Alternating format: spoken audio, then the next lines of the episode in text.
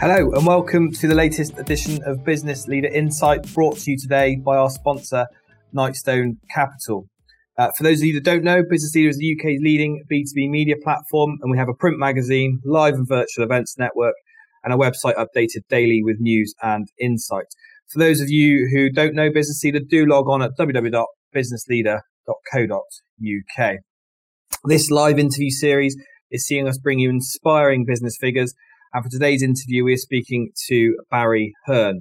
Barry is the founder of Matchroom Sports and has had a truly uh, amazing career, which we'll be finding out more about today.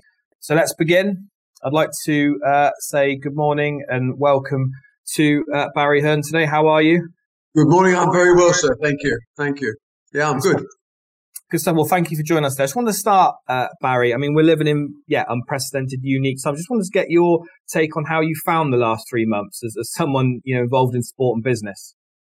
Well, it, obviously, it's been difficult, I think, for a lot of people. Um, these are unprecedented times. I, I was born just after the end of the Second World War, but I can imagine a similar sort of feeling of the unknown that happened during wartime. And this, of course, is a war just against a different type of foe.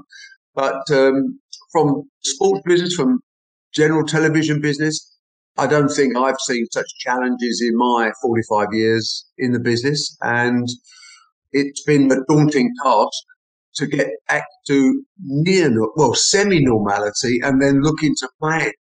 It is a time for reflection. and It's a time for planning the future. And I'm sure actually some business good will come out of this once we get back to normality. But that's the big doubt. The, the, the danger of these times is the inability to plan so far ahead because of the uncertainty. And thanks, Barry. I just want to now to talk about your, your career and how you got involved in sport and Matchroom. Can you just give us a kind of run through to, to, to, to how you've uh, achieved what you have? I mean, I started off, uh, you know, a council house boy with a very pushy mum who decided she wanted her son to be successful. And she was the one that told me to be a chartered accountant. So, being as I'm very easily dominated by strong-willed women, especially, uh, I did what I was told and um, had a reasonable career there with going up, finished KPMG, moved on as a finance director, headhunted to head up a fashion company, had ideas of diversification, which took me into, by luck, uh, halls. And and then, of course, you know, you do need some luck in life. You could be the smartest kid on the block, but you've got to have the ball run, if you like, you know. Um, all of a sudden, this skinny ginger kid walked in. He's He just happened to be the best snooker player in the world called Steve Davis. We became friends. We started doing travels and events. Eventually, I sold the snooker business in 1982, Fort Matchroom, which started in 82 just really to have some fun and look after Steve and a few of the snooker boys. And it just grew organically, really, with different ideas and different sports I've had a passion about over my life. Probably play, I played them all, but not very well. Uh, and the business grew and grew with more and more technically gifted, passionate young people driving the business with ideas and creativity. And then along came Sky Television and my whole life changed until I suddenly had a broadcaster that understood what I wanted to do with sport, which was live sport, send out a message about aspirational values to young people, but perhaps more importantly, entertain people with the soap opera that, that sport can become. So it's uh, it's been a merry-go-round, and uh, it's it's been just fun. I mean, I can't, despite the odd disaster, which there have been some, uh, I can't remember not having a smile on my face or hearing the sound of laughter in my office. And if you can keep that enthusiasm going, then, then you're a lucky person. And you mentioned that that, that merry-go-round there. Obviously, Matchroom has become one of the fastest growing companies uh, in the UK, but but it, it, nearly did go go bankrupt at one point. I mean, how, how did you kind of react at that point and turn it around? And, and what lessons did you learn as well? I think we learned some really interesting constructive lessons that we are seeing the benefits of every day, and in particular in these trying circumstances. I had a vision of television sport coming to the UK before it came, and I probably jumped the gun, and I was so keen to create events for this new broadcast platform that, that whether it was Eurosport, whether it was Sky, with, so you know there were there were a few players out there, um, but I was a little bit early. And I, and again, you learn a lesson that I didn't have enough money to do what I wanted to do in terms of hard cash. which involved borrowing at banks. And then, of course, the recession came in 1988, and all of a sudden, life didn't look so particularly sweet for a couple of years. And we learned a different part about ourselves. We learned the relentlessness that you need in business, the fact that you don't give up, you don't put your head in the sand. All of these lessons have come back now with COVID 19. The same attitude. The attitude to survive first, and then to learn, and then to grow. And what we did during those periods of 88 was actually borrow a lot of money, uh, which means that the moment we came out of it, we never ever borrowed again because we don't want to go through that experience. We learned to be creative because we had to be. So from 88 to 90, I would literally go in the office and not leave until I'd sent someone an invoice for something, however small. It didn't hmm. matter. You know, and that we learned that hours put in and work ethic can get you out of almost any problem, but you've got to be prepared to pay the price.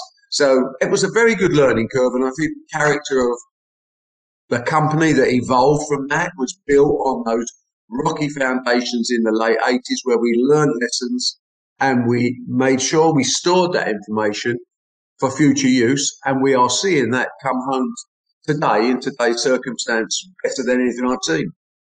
And you must be very proud to, to see your son Eddie involved now as well. Yeah, my son has been a sort of trained to do this since he was about seven years old. There was no escape for him. You know, he would stand behind my shoulder while I was having bails on the phone with Don King and Bob Arum and people like that. And he, he, he developed a passion for it. My daughter runs my TV side of the business. She's ex Sky, uh, tremendously qualified woman, but not the salesman type that Eddie and I are. And you need a mix of personalities in a business to make sure that you're not overlooking things like technical quality and the ability to deliver what the customer wants to see and make sure the customer's getting value for money. So you need a balance of personalities. If it was all just me and Eddie, it would be chaos. But behind that, each one has their own, each section has their own leader. You know, so, and when you make someone a leader, you don't do it to overrule him. Once you empower someone, you have to give them the rope because otherwise you haven't made a good decision yourself. So things like Matt Porter will run the darts um, Steve Dawson, my right hand man, will be chief executive of the snooker. They will report to you, but you let them actually run the business because one day I won't be here, you won't be here. But the legacy surely is what we're trying to build. It's something that will be here in a sustainable manner for a long time. So you need people and you need to listen to people at all times, especially in today's world, the younger people, because they are they come up with creative ideas that I've seen during COVID 19 that has inspired me. Uh, and that's, you know, I'm going to take all the credit because I'm sort of the face, the old face of the business. And I'm very happy to take the credit, by the way. But the actual truth is, the real heroes are, are behind me reporting in and getting themselves in a position personally to one day be running the business. And we've got, we're lucky, we've got an army of the best in the world that I think that can take over and do a better job than, than the present incumbents in time. I want to talk uh, a little bit about sport now. I mean, you've managed to get the, the, the snooker back on the uh, on on the screens with the with the sort of Champions League format, and yesterday we saw the huge announcement and progress with the two fight deal between Fury and Joshua. Uh, is, this a sign of sports coming back to normal? Yes, I mean everything we hope's is coming to normal, but we don't really know what normal is. Yeah. The world will change on this COVID 19. It's going to have a huge knock on effect right through the whole structure of business, whether it's cash flow, whether it's relationships with investors, or whether indeed it's new activity and new ideas. What we've seen is that uh, you know, we came up with a creative idea of darts at home, which actually gave us 43 days of darts. It wasn't the greatest technical quality, but it was interesting.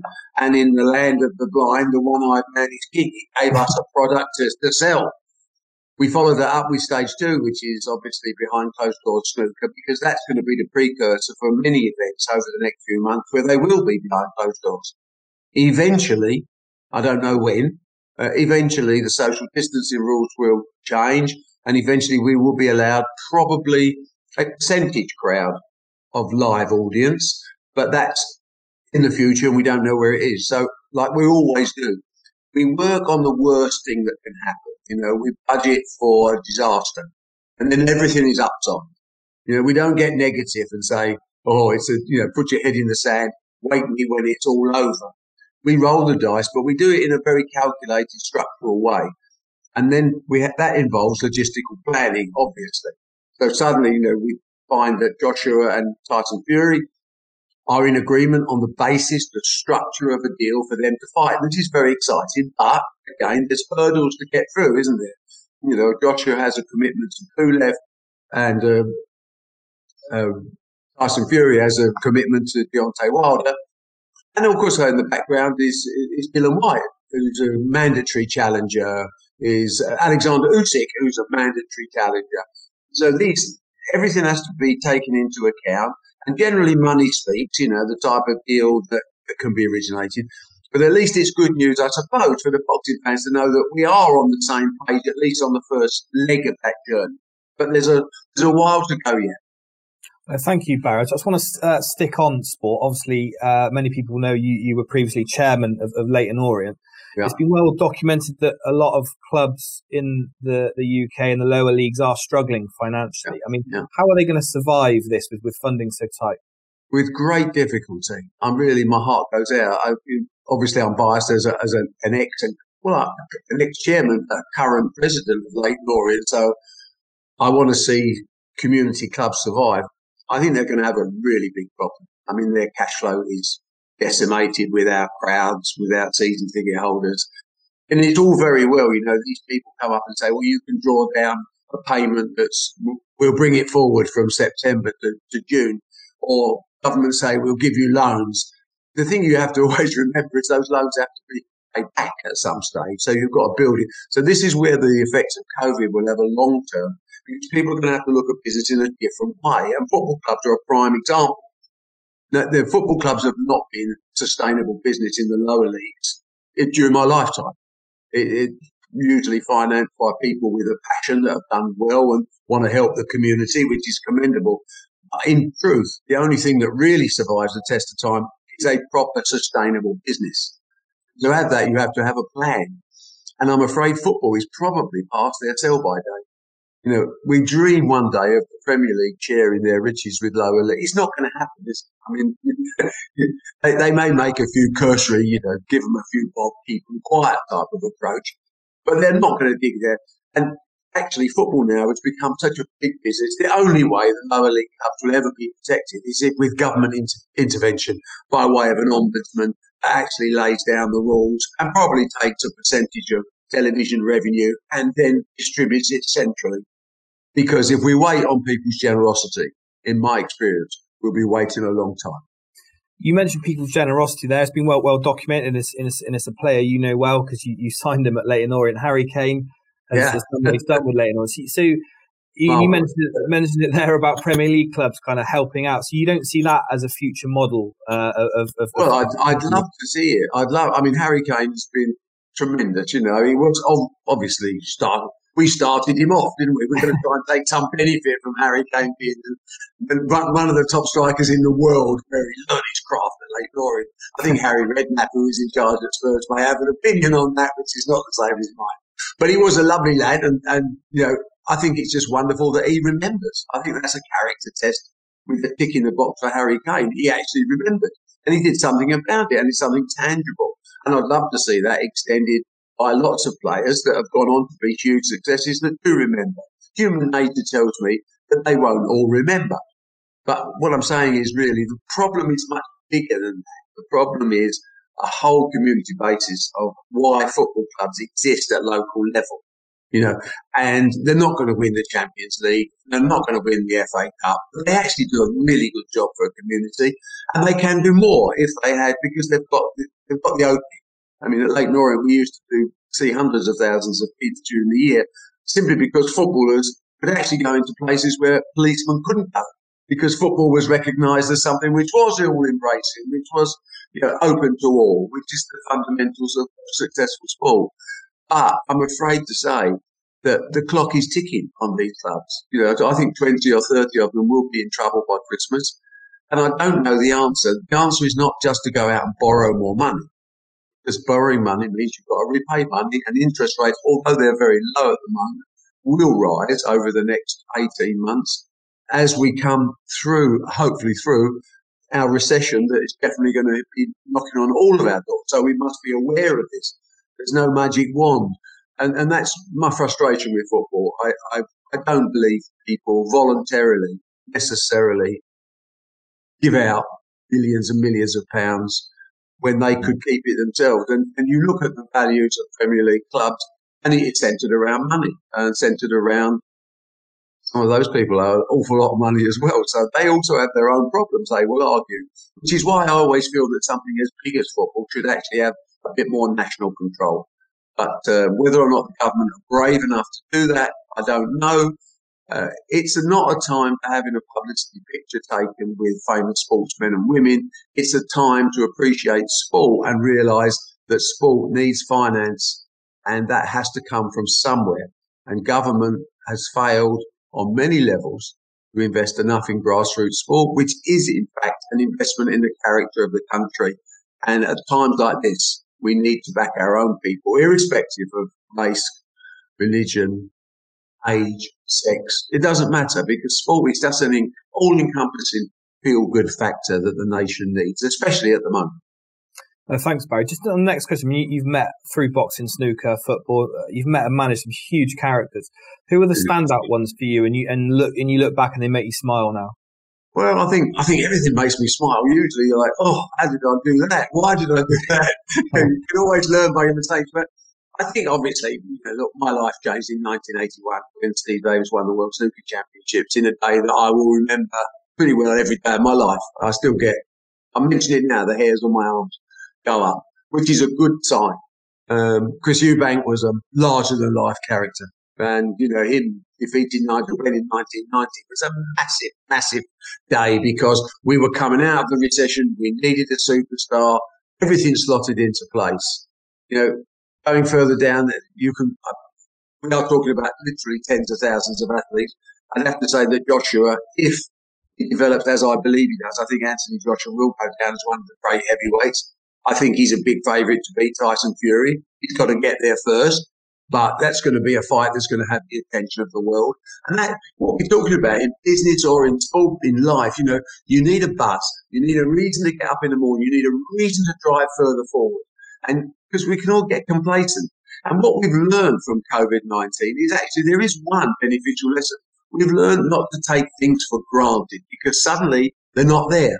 And when things are not there, we suddenly realise how much we miss them. And that is actually something where we should perhaps come out of this appreciating a little bit more how lucky we all are in life. Instead of fighting amongst ourselves, there's a much bigger picture. In comparison to the world, this is this country is a great, great place to live in. And yes, we can make it better.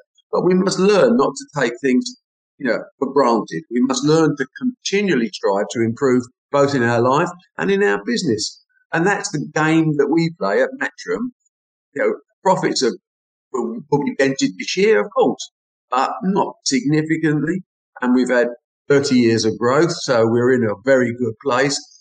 But we're playing a game. The game is to be the best you can be. That's all you can ask for. And then if that little bit of luck, lady luck comes in, if the signs of the economy pick up, you're in a position to take advantage but we can only be as good as we can be. So don't don't test yourself too much on that. Just work bloody hard and you'll get the benefits. It's not rocket science, is it really? I always say, someone said to me once, how do I improve productivity in my company? I said, start an hour early and finish an hour later. It's not rocket science. Thanks, Baron. I think that's that's a, that's a nice way to, to to finish with my questions. We're going to now move to some from uh, the audience. So thank you very oh. much for that. We've got one from uh, Adam Whitaker. Do you believe we will ever see a billion dollar boxing match? This would be a crazy question. Three years ago, four years ago, and the answer is it's actually possible now because of the technology involved in the pay per view concept and the fact that we are becoming certain big sports events are global events.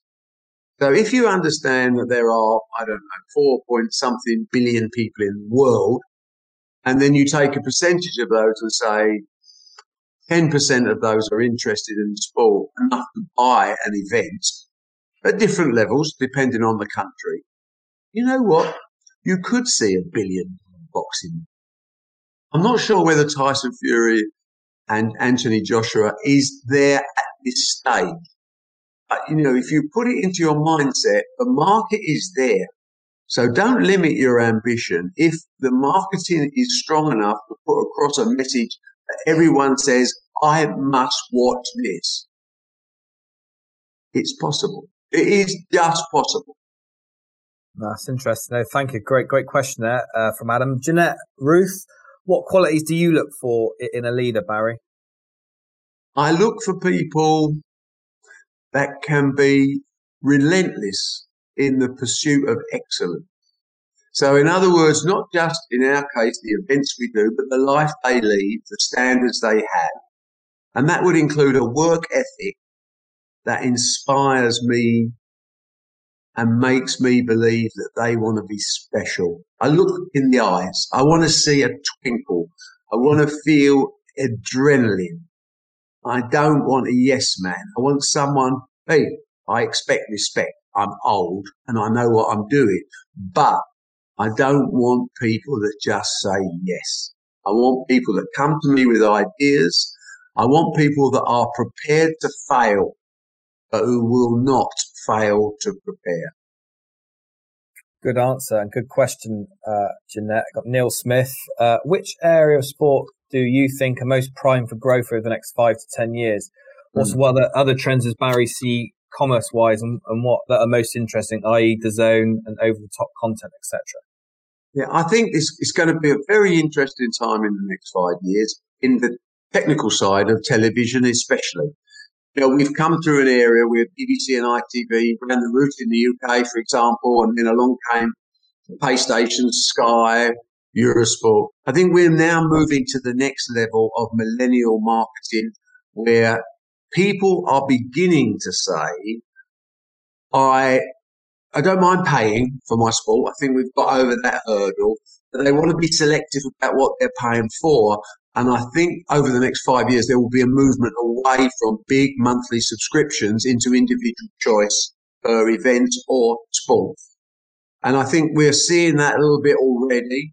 I mean, we've launched a site called Matchroom Live, which is which is free at the moment. So by all means, go and watch it. But eventually, that will become in time pay station on certain high profile events. So what I see is I see people saying, I don't mind paying a pound or two pounds to watch something specific, but I don't want a massive hundred pounds or whatever. And in America, we're seeing this, uh, which we generally follow. Uh, ESPN losing subscribers, ESPN Plus, the digital service, much cheaper. Uh, Zone, for example, being obviously problems at the moment, but as they come back now with, with more live sport, we will see a surge in that type of company. Because people don't have contracts around their neck. They can pick and choose. They can watch sport when they want to watch it on whatever device they want to watch it on at a price that they can afford.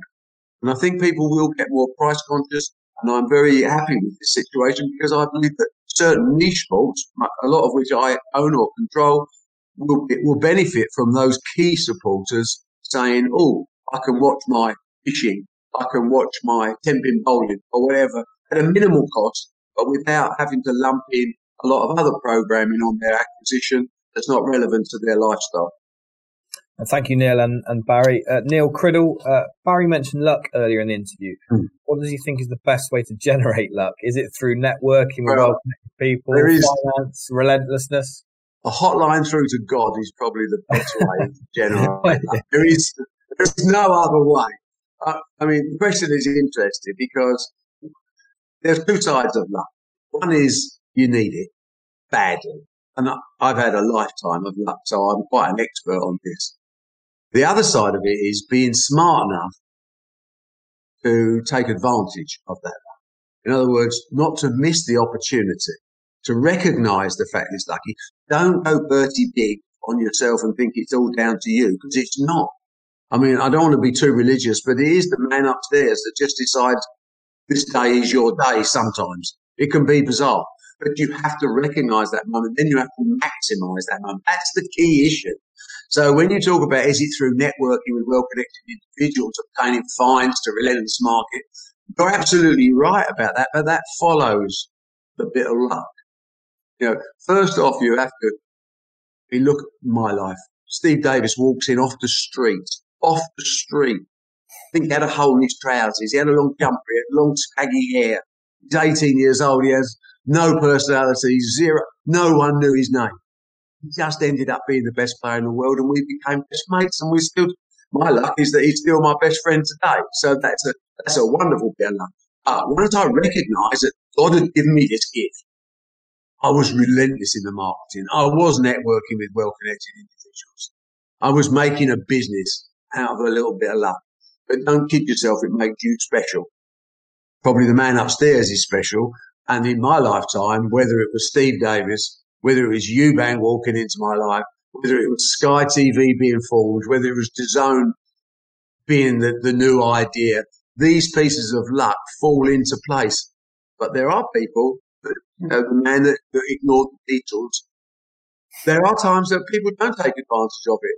And why? That's when they've got to look at themselves because they haven't had the character, the ability, or the work ethic, or they couldn't be bothered, or things were doing okay anyway, so I don't need attitude. That's not, that never exists. It doesn't matter. You know, as, as much money as you're making, if you turn down an opportunity, then you're not the person I thought you were. So it is luck. Luck just happens, my friend. But once it does, make sure you maximise on it. Otherwise, you're actually insulting the man upstairs who gave you the luck to start with. And that's not a good idea. Uh, thank you, Neil, and, and thanks, Barry, for that answer. A- Aid Warburton here. What fight would you like to see after Fury Joshua? Oh, Great I question. Great question. Well, I think for I think for both of them, the, the winner of Fury and Joshua and the loser of Fury and Joshua are both going to be major players on the world stage after that fight. Let's just say this is not winner take all and go away. Although they're going to make so much money, who knows what happens. But we are privileged at the moment to see some great fight out there and some great fighters out there. I think Dillian Whyte has done more than more than claim his position as a world champion because I think he's well, he's the world champion in, in a respect, and as far as he's waiting for his mandatory chance. I think Alexander Usyk may well become, as he grows in size and develops technique, I think he may be a major player in the heavyweight division. And then you look outside of that, there are two obvious ones, but you look outside of that, uh, you see Daniel Dubois, you, you see Joyce, you see Parker from New Zealand. I mean, there are some there are some good heavyweights out there. And as a fight fan, I mean, I'm not involved in the boxing business. Obviously, Eddie runs that. I mean, we talk about it all the time. But as I said earlier, you don't put someone in charge and then take away their decision making process. He is totally in charge of boxing, nothing to do with me at all. As a fan, I'm made up with the type of fights that we are going to see. And I think there's going to be some crackers. But there's always going to be problems in the heavyweight division, whether it's egos, personalities, whether it's a purse split. You know, you get down to silly things like who walks in the ring first and all this nonsense. At the end of the day, as fight fans, we just want to see them inside that four cornered ring and uh, enjoy what's going to be a spectacle. As I say, I think Dillian Whyte, is overdue his chance. Usyk, champion in waiting, but Fury and Joshua at the moment, top of the park. Uh, thanks, Barry. It's definitely a, a, a packed um, uh, uh, stable, isn't it, with heavyweight fighters? Yeah, at the moment. yeah, it is. Yeah. I mean, oh, sorry, Karen. I'm just saying. I'm just reading who is Barry's all-time sports hero. I mean, I've got so many of them. I'm so passionate about sport. You know, the problem with my life is I wanted to be the sportsman. You know, I've ended up with no ability. I've been okay at everything, whether it's running marathons, playing cricket. I wasn't very, I wasn't very good fighting, to be honest with you. I like, I love fighting, but I just wasn't very good at it, and it's quite painful if you're not good at it. So, not a good career. But I appreciate, even if I don't enjoy the sport. I mean, I don't like tennis particularly, but I have to say Roger Federer is an icon. You know, I don't enjoy Formula One. It's just not my thing. But I don't stop appreciating Lewis Hamilton. If you're talking about all-time sport heroes, it's easy to say the man behind me, the shorts of the man behind me, Muhammad Ali, probably gets that, that nod. But you know, Tiger Woods on a great day is not very far behind. You know, Roger Bannister was good, you know, when he broke the four minute mile. We have thousands of heroes because for me, my whole life has been putting sportsmen and women on a pedestal and almost worshipping them. But by doing that, I exploit their IP values. I make sure they, when we talk about sport, we mustn't just like sport for the Corinthian standards of sport. Sport is a money business and sport to be successful must change lives because then it's held up as an example for everybody else to make that extra bit of effort. If they have a little bit of luck, which comes back where God has decided to give you a little bit of natural ability, it still has to be brought out of you. So you have to be inspired by your heroes and then it has to be maximized. You have to be able to say, look what I've got because I'm special, because that will inspire everybody else and it will drive you on to make the sacrifices necessary to reach the very top, whether you're in sport or business. If you're not prepared to sacrifice, you will never hit the top of a mountain. You will, you will do well on base camp. You'll never get to the peak. And that's the sacrifice that we look to. So all time sports heroes, listen, mate, I could spend an hour telling you about my altar. I go back to Sugar Ray Robinson. I quite like Jake LaMotta. I mean, you know, where do we stop? You know, I like Ann Packer when she won the 800 meters and David Coleman gave, you know, this, this program is not long enough for sport heroes, but there's lots of them out there. And I put, I still put Steve Davis and Eubanks right up there because they inspired me by the dedication and the work ethic they put into their craft. No, thank you, Barry. Great, great question. Uh, question from Josh uh, Thornbrack. What is the one fact about you that we can't find online, Barry? I don't know why I should give you a secret. Ollie, you've always been kind to me in the past. So, okay. What's never been shown and what people probably don't know because I'm just an old man now, 72 years old in a week's time, a couple of heart attacks behind me, enjoying every second. Most people don't know that I have two tattoos. Ah. When I had my first tattoo done, it was about eight years ago. My wife went ballistic. What are you doing? Eddie said, That is the worst tattoo I've ever seen. And my daughter said, Dad, you're so cool, which was the reaction I wanted. So online, you will never find out what it says on my right arm underneath a tattoo. And then, of course, two years ago, I decided to finish the set back in Vegas and I had the same uh, logo or inscription tattoo, but a different word underneath the one on the left arm. But the two words on each of my arms sum up what is important in my life better than anything else. And you can't find that online, man. That's a good answer to a good question, isn't it? That's, that's a great answer. That's a really exclusive, Ollie. So I don't think it adds to the business side of your discussion. uh, Josh, back, that's a great question. Now you know. And I'm not even going to tell you either. So there. well, no, we, we, we were looking for an exclusive, Barry, so I'm very, very glad we got one. Not the exclusive you were hoping for, I'm sure. And that's the perfect way to. end. I just want to say, really, really, thank you, uh, Barry. That was fascinating. And thank you to everyone who submitted questions. Just, just a final word from yourself, Barry. Well, look, you know, we all know there are terrible times going on, and we know the world is upside down. And, and you know what? As you get older, you look back and say, "This has all happened before." You know, this has happened before. There's been pandemics. There's been racial struggles. There's been sporting struggles. There's been technical struggles. What we just say is, let's just calm yourself down. Let's have a smile. Let's remember how lucky we are in some ways, but let's not stop trying to improve both as people and as business people. There is a balance to be made. And I think as you get closer to God, you realize that the most important thing is what you can put your arms around at home. So enjoy your life. Hope that you have that little bit of luck and don't stop. Don't stop trying. Be totally relentless within the, within the, the powers that you have. And everyone is different, but there's a level for everybody to, and I think everyone can achieve better with the right mental approach to business as well as to life. So God bless everybody and stay healthy.